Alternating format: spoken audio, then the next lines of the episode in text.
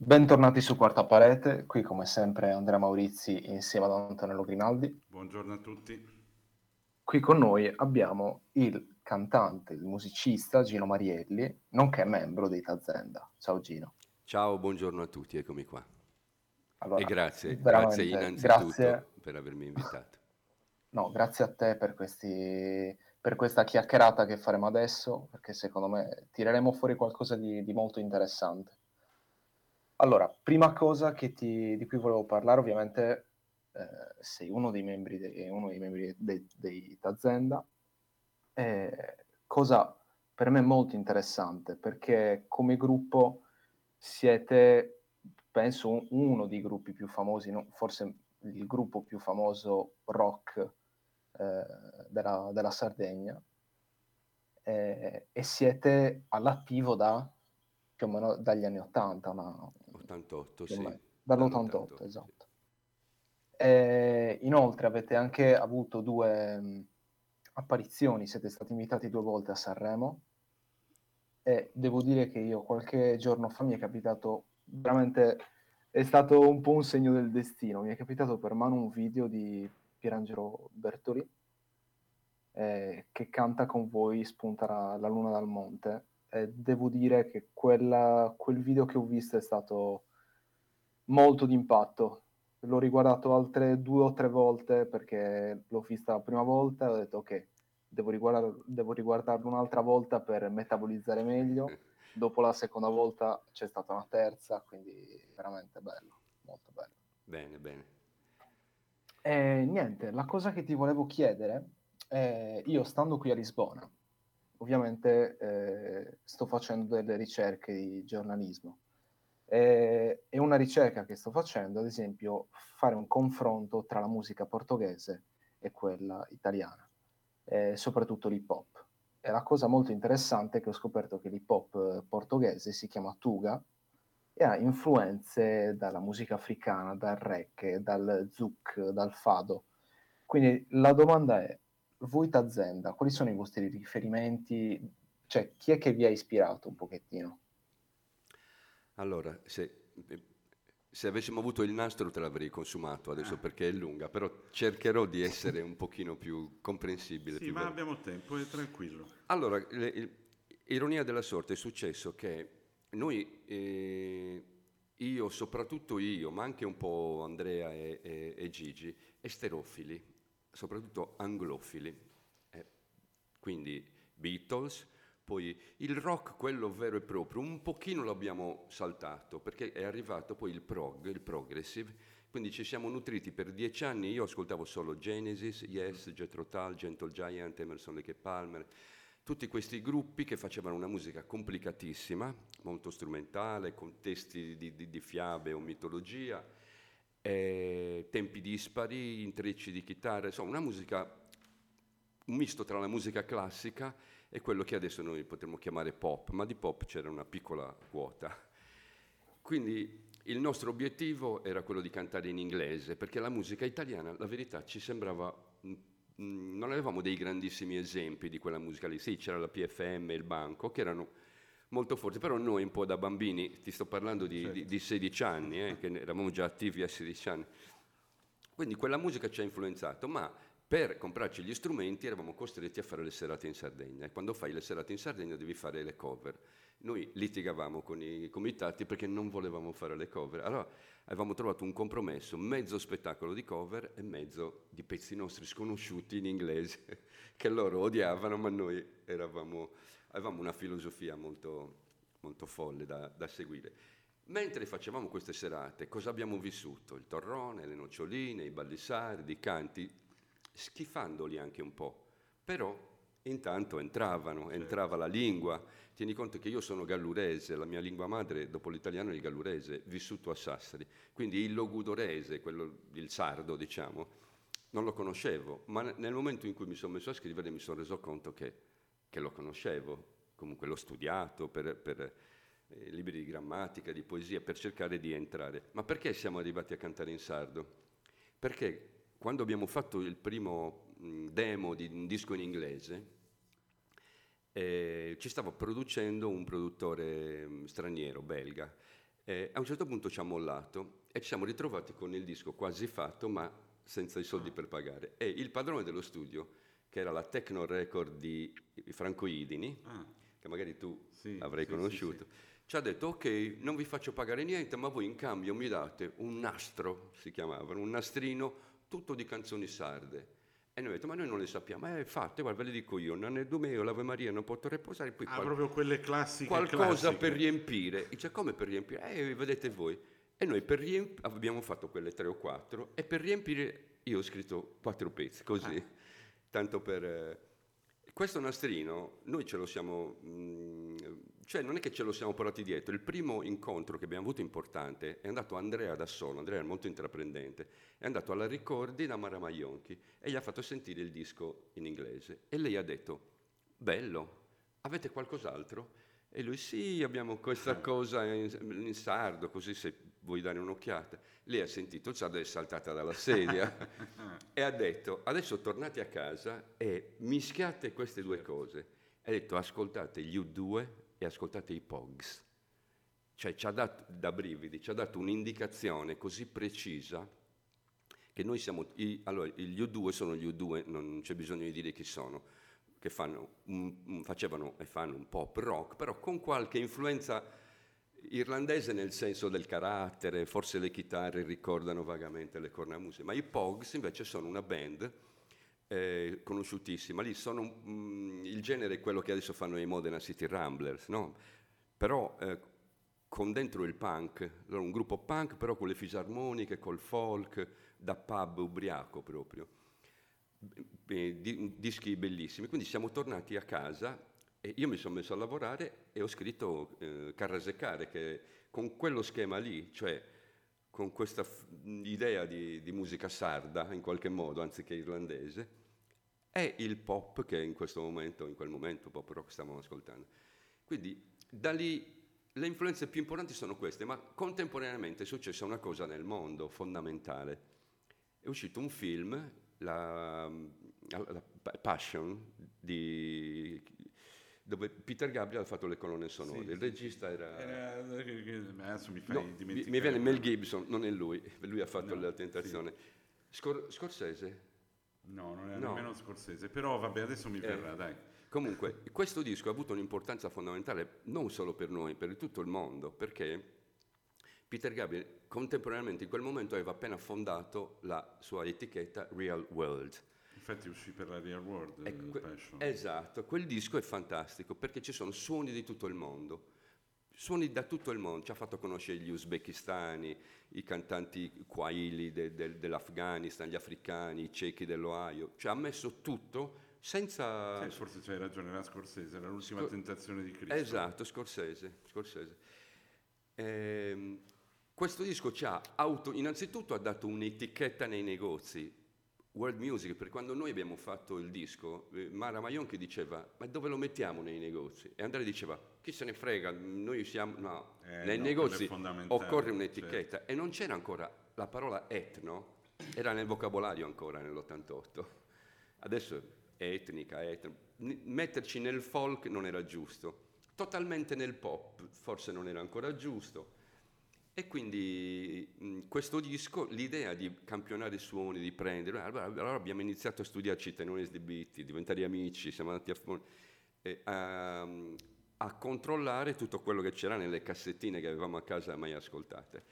Quindi le influenze sono queste, il, il rock inglese, il progressive, e la musica sarda, ma non da antropologi, da studiosi, ma da ragazzini con l'atteggiamento di quelli dell'hip hop, perché poi alla fine io trovavo una launetta, se la dava a Gigi, la infinava nella CAI, la rovesciava, la tagliava, la, la strecciava, quindi questo è, è quanto, tutto giocoso. Quindi Certo. però le radici sarde sono state importantissime.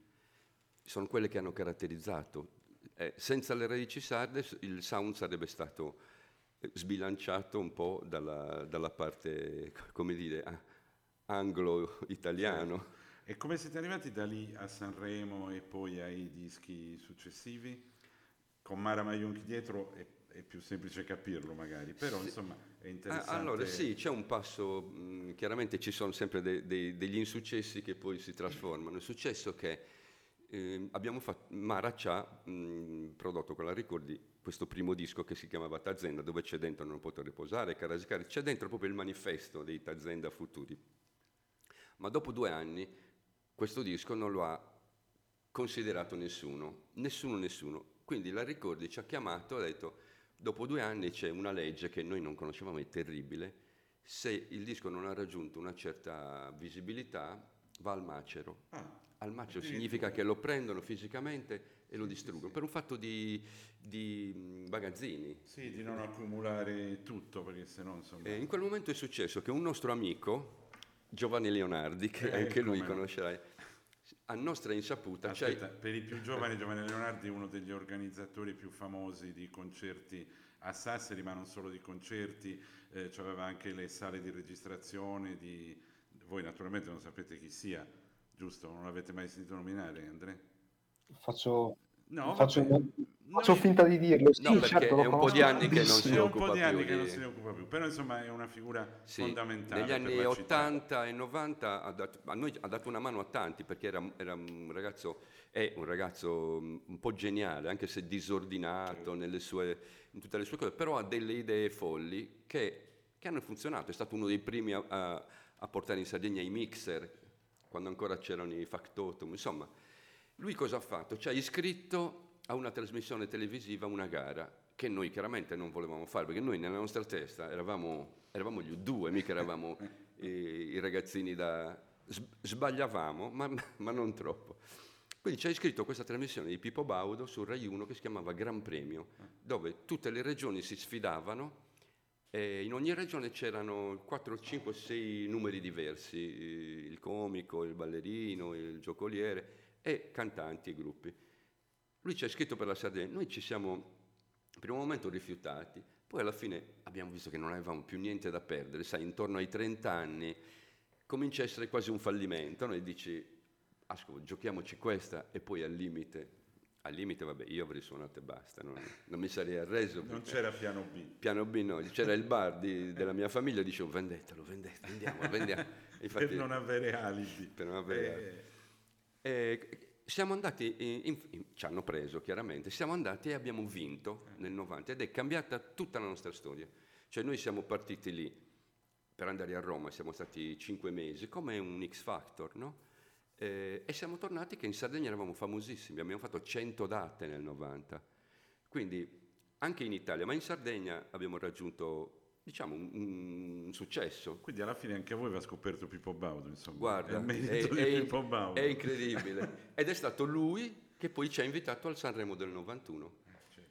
E noi non avevamo, non è che non avevamo niente pronto, mm, lui ci ci suggerivano che forse non eravamo troppo big per andare nei big, perché prima per andare nei big dovevi essere un big, Eh, certo. avendo fatto dei dischi venduti. Certo. Adesso vengono fuori dei nomi che Chiunque adesso ci va. non li conosce nessuno. Però andare nei giovani era un pochino un, un rischio, però l'avremmo accettato. Invece è arrivato ehm, dalla Ricordi, Mara era forse già andata via, è arrivato Mario Ragni, nuovo direttore artistico. Questo signore aveva avuto delle intuizioni, innanzitutto quello che ha inventato le, le compilation e poi ha inventato i duetti, i fit, che adesso... Quindi lui aveva fatto già Aleandro Baldi e Francesca Lotta, che erano andati benissimo a Sanremo. E ci ha proposto, e poi Fausto Leali e Anna Eh, Oxa, no, certo. ci ha proposto di fare una cosa con Bertoli. Ah.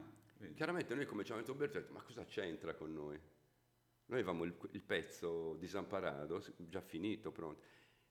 E- però abbiamo accettato, detto vediamo, vediamo cosa succede. Da lì è nato tutto. Bertoli ha scritto, ha scritto il- il- la parte in italiano del testo, abbiamo fatto il, il provino che poi subito è diventato disco, a Sanremo ci hanno preso, ma siamo andati come non outsider di più. Quella cosa che hai visto Eh. tu è stata sconvolgente anche per noi. Cioè, tieni conto che se guardi la registrazione, io sono pietrificato, una statua di sale, perché non ho le espressioni da fare, perché nella mia esperienza non erano previste. Come se adesso ti prendo e ti metto a, pre- a- a prendere un, un Grammy Award, non hai pronte le competenze emozionali, quindi E, ed è stata, quella è stata la consacrazione a livello nazionale. Certo, no, poi la cosa interessante. è che avete fatto eh, collaborazioni con eh, Berturi, De Andrea Ramazzotti, Modà, quindi devo dire, a mia discolpa, quando ero più piccolo comunque, vuoi per una cosa anche di omologarmi no, agli altri, che chiaramente quando sei ragazzino ti succede, c'era sempre questa cosa no, della mia generazione un po' di snobbare tutto ciò che venisse dalla Sardegna, tolto Salmo, perché Salmo chiaramente no, non si tocca mai, però. Eh, quindi devo dire che vi ho riscoperti negli ultimi anni, soprattutto l'anno scorso, perché non so se ti ricordi, ma noi ci eravamo già visti eh, durante il concerto dell'università in Aula Magna, sì, eravamo sì. io, Andrea Zinello nel backstage. Eh, e quindi da lì, anche da prima, però da lì ho iniziato ad ascoltarvi molto meglio, anche a informarvi bene e devo dire che cioè, voi comunque avete scritto la storia della musica sarda e siete comunque un'istituzione, cioè non solo in Sardegna, ma anche in Italia, perché voglio dire, collaborare, collaborare con De André eh, raccontacelo questo domande. che ci interessa. Cos'era Pizzino Sasaguerra? Sì, sì. Abbiamo fatto due cose con De André. Una è eh, Pizzino Sasaguerra e l'altra poi lui ha cantato in un pezzo che si chiama Eta Bachelu. Gli abbiamo fatto fare una particina che c'è nel... Se, lo, se vi piace De André, come sono sicuro che sia, che lui ha attraversato mille generazioni, ascoltatela. Allora, è nato così che mh, mm, in un articolo della Nuova Sardegna dopo Sanremo avevano chiesto il parere a, a tante persone di vari campi su, su Itazenda. Chiaramente era un articolo buono, no? dove si, si, cercava di parlare bene, di celebrare questo fenomeno nel 91, così. E c'era anche un trafiletto di una, una, un virgolettato di De André che diceva delle cose belle. Quindi siamo rimasti contenti, però per carattere non saremmo mai andati a cercarlo. Andrea forse sì, perché genovese, savonese, eh beh, un po' più... Era più vicino, diciamo. Più faccia. De... eh, e invece il nostro discografico, che è un discografico milanese era all'epoca, lo ha contattato anche perché il, il primo disco, Ironia della Sorda, era Edizioni Fado, anche se era ah. all'interno della ricorda. E Fado significa Fabrizio Dori. Ah, vedi, oltre che la musica portoghese. Oltre che, che la musica portoghese, tutto legato. Vedi, fa, Bellissimo. Eh, e quindi ehm, aveva, doveva ascoltarci per forza, anche perché qualcosa la guadagnava anche lui, perché poi la, le, han, le, hanno cedute. Eh, e gli ha semplicemente detto se, se aveva piacere di incontrarci per una merenda e lui ci ha invitato e siamo andati. A Tempio? A Tempio, all'Agnata, ah, quando an- la stava costruendo, ancora non era fatto proprio il B&B e tutta quella roba lì. Siamo andati a casa sua, ci ha accolto in modo molto informale, t- tranquillo, ha parlato male di tutto il mondo, ma in un modo bellissimo. Cioè, eh, quando si racconta una persona che ha carisma e fascino, ecco, lui riempiva la... Non, quando tu sei in una stanza con De André, non puoi anche mettere una gioconda lì, non, non riesci a guardarla. perché devi guardare quello che dice lui, i suoi capelli, i suoi occhi, i suoi denti, quello che dice. Una visione del mondo assolutamente... È come se lui non avesse, non avesse la personalità, ma tu stai parlando direttamente con un, con un bambino, un bambino colto certo, però, quindi certo. libero, che dice delle cose che tu hai pensato e dici, ah, io le ho pensate, ma lui... Lui le dice. Lui le dice, e in certo. modo... Era quasi poetico mentre parlava. È successa una cosa molto bella, che noi gli abbiamo suggerito al nostro discografico, gli abbiamo fatto leggere i, i nostri, stavamo facendo il secondo disco, Murales, o no, il terzo, Limba, gli abbiamo detto se, eh, se ci voleva fare una traduzione artistica, poetica, anziché mettere le traduzioni dei testi letterali. E lui ha detto, ah sì, bene. Ha preso, questa è una cosa che mi ha, mi ha, dato la carica per dieci anni a me personalmente, ha preso un, il primo testo che era Eta Bachelu. Ha letto questo testo, è arrivato alla fine e ha detto Belin non tocco nuda. metà in genovese, metà in eh, gallurese. Eh, perché ha detto questo lo capisce un pastore sardo ma anche un, un pastore dell'Orinoco. Ha detto è, è, è, è universale, no, non tocco niente, è bello così. Quindi ci è dispiaciuto che non abbia fatto la traduzione lui, però allo stesso tempo la benedizione sua è valsa quanto una, quanto una la, per la stessa cosa. E, ehm, quando ha visto il Pizzino senza guerra, ha detto, ah, sembra un giro tondo, aspetta un attimo, è andato su, è andato su, non so cosa c'è su, però so cosa ha portato lui, ed è sceso con tre libroni grossi così, filastrocche della Mongolia, filastrocche ingle- eh, giapponesi, filastrocche indiane, tutto molto, molto Asia, filastrocche, ha iniziato, e ne ce ne ha letto un po'. Questo ci ha fatto capire innanzitutto il suo modo di procedere, perché noi leggiamo due strofe, un inciso, eh? e lui dietro in realtà faceva un disco ogni dieci anni, quindi certo. c'era uno studio dietro, una pignoleria pazzesca. Su c'era lo studio dove passava le giornate a Qualche studiare. soffitta eh. malefica. E, è successo che noi abbiamo detto, dai, se vuoi scrivere qualcosa... Però lui, non essendo un, un vero musicista, cioè di quelli che in tre secondi, detto, ah, vediamo un po'. E, e non se ne è fatto più niente, siamo salutati, però molto... Insomma, ci ha trattato veramente da, da, da nipoti, da figli, da nipoti, no?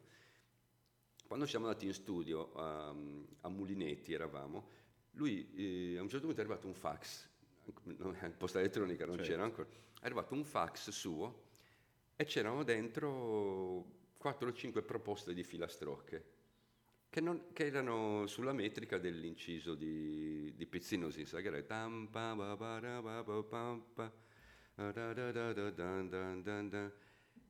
Noi abbiamo preso la prima, l'abbiamo cantata, quasi non abbiamo neanche guardato le altre perché, perché, andava già bene, 30, 40, 50, mitragliatrice canta a tenore, 40, 50, 51, col, ferite di coltello nel cuore, tutti seduti giù per terra, pizzinnosi in saghera.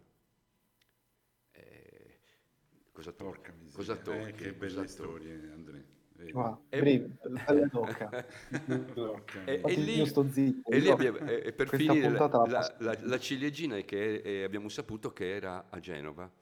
Allora gli abbiamo detto se voleva venire a salutarci in studio, è venuto e gli abbiamo proposto non un pezzo, ma una particina. E lui l'ha fatta. Ha fatto questa parte, ma la cosa che mi ha, lì mi ha scioccato da un altro punto di vista, che quando è entrato dentro in studio a cantare, ascoltata tante volte, la parte che doveva fare, eh, proprio meticoloso, ma io ho visto eh, un uomo timido e mi è piaciuta questa cosa. Certo. Mi, non so perché, ma mi è piaciuta perché, perché io sono sempre stato un fan della debolezza, quella ammessa, perché diventa forza. Certo. E, e, il nascondere la debolezza eh, con una forza che non c'è, che invece crea, una, crea un, un, fastidio certo. e, e, si vive in tensione. Vabbè, questa è... Vabbè, no, anche oggi andremo avanti, però, però, due domande veloci, veloci te le devo fare. Oddio, una è velocissima, che ti avranno fatto cento volte, però per i più giovani. Da dove viene il nome? Asimov, Asimov, fantascienza. Che già è una scelta azzardata per un gruppo sardo, sì. già quello ti dice delle cose. Esatto. Allora, eh, sapete tutti che i, quando si chiede a un gruppo come è nato il nome c'è sempre un aneddoto del cavolo, cioè molti si vergognano pure, i Litfiba si vergognano di dire sì. cosa significa. L'indirizzo. Eh, è successo che mh, ci ha chiamato Mogol per fare una serata in tre per la, per, al ristorante dopo la partita nazionale dei cantanti fuori. Noi siamo andati, ci eravamo appena sciolti con la band precedente, Coro degli Angeli, e ancora non avevamo il nome mentre facevamo questo progetto.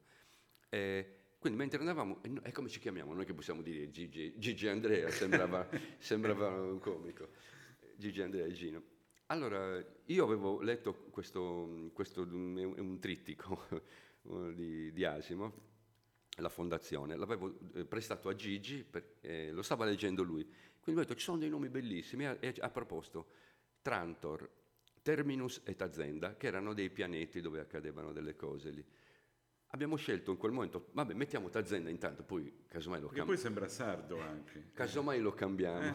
In realtà Tazenda nella storia eh, prima si chiama Stars End, ma gli ispanici intergalattici lo pronunciano male, lo pronunciano Tazenda, scritto Tazenda alle vocali di, di, di Sardegna. Eh, certo. suona... No, no, no, infatti perfetto. E l'ultima domanda, che però è d'obbligo per questa serie di interviste, in tutto questo percorso che, ripeto, staremo qui ad ascoltare tutto il giorno, come entra Sassari e soprattutto il fatto di essere rimasti a Sassari, ovviamente non eh, fissi, però insomma di aver mantenuto eh, la centralità di Sassari in tutta questa carriera. Sì, è una cosa abbastanza insolita perché di solito sì, ci si sposta dove c'è la musica, per, per, per, la musica a Milano, per il cinema a Roma, insomma, tutte queste cose. È successo che, eh, ironia della sorte, noi ci stavamo trasferendo a Milano e siamo anche stati, siamo stati prima quasi due anni a Roma, eh, negli anni Ottanta, e poi a Milano, perché eravamo, avevamo dei rapporti con Mogol che stava per farci fare un disco. Nel momento in cui stavamo per decidere di trasferirci a Milano, abbiamo avuto successo in sardo e tu a Milano quali radici vai a, a, ad attingere? Certo. Quindi la Sardegna ci ha richiamato in modo prepotente, anche i discografici ci hanno detto non so se ne va, sì venite a vivere a Milano, va bene, però allo stesso tempo ne vale la pena per quello che dovete fare voi. C'erano ancora dei bei budget, quando facevi un disco la casa discografica spendeva soldi, ti pagava l'aereo, andare e tornare, albergo, mangiare, quindi se tu vendevi bene, non, per loro non era un problema anche andare due volte alla settimana. E loro sapevano che in Sardegna noi in quel momento stavamo attingendo. Andrea era sempre in giro per le montagne, parlando con, con, con pers- insomma, facendo l'antropologo. Eh, io a casa a scrivere, Gigi a sperimentare, e la Sardegna probabilmente eh, era il posto giusto. Poi avrem- è arrivato anche nel momento in cui stavamo iniziando a costruire le famiglie quindi cosa, prendi tutta la baracca, il carrozzone, cominciava a essere un po'... Abbiamo perso il momento giusto e dopo non è, non è più valsa la pena. Senti, e invece, e questa è l'ultima davvero, dal punto di vista psicologico vi ha in qualche modo aiutato a essere sassaresi? Eh, allora, sassaresi, la, eh, cioè, devo dire una cosa, allora, noi cantiamo in sardo, siamo sassaresi, ma io sono nato a San Pantaleo, a Olbia, sono nato a Olbia, Andrea è nato a Savona e Gigi è nato in Svizzera ed è bellissimo.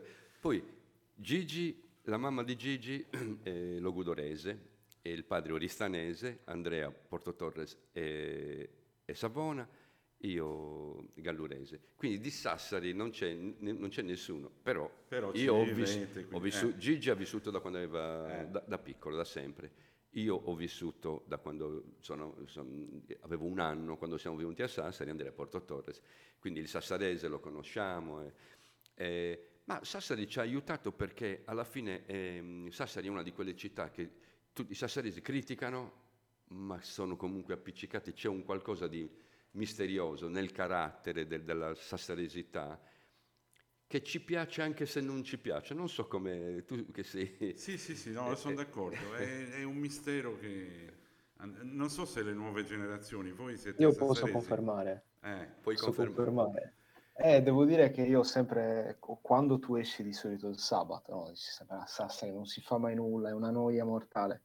Devo dire che stando qua a Lisbona senti la mancanza un po' di... Vedi anche se non si fa quindi... nulla di particolare, però sì, esatto, c'è quell'aria. Ti accoglie lo stesso in qualche modo. Sì. Sì. Va bene, grazie. Grazie Gino. mille Gino, veramente, grazie, grazie mille. Davvero Stato... ci staremo molto ancora, ma poi ci cacciano via. Va bene, grazie a voi, è stato un piacere ricordare queste cose. grazie di nuovo. Grazie mille. Ciao ragazzi, ci sentiamo alla prossima puntata.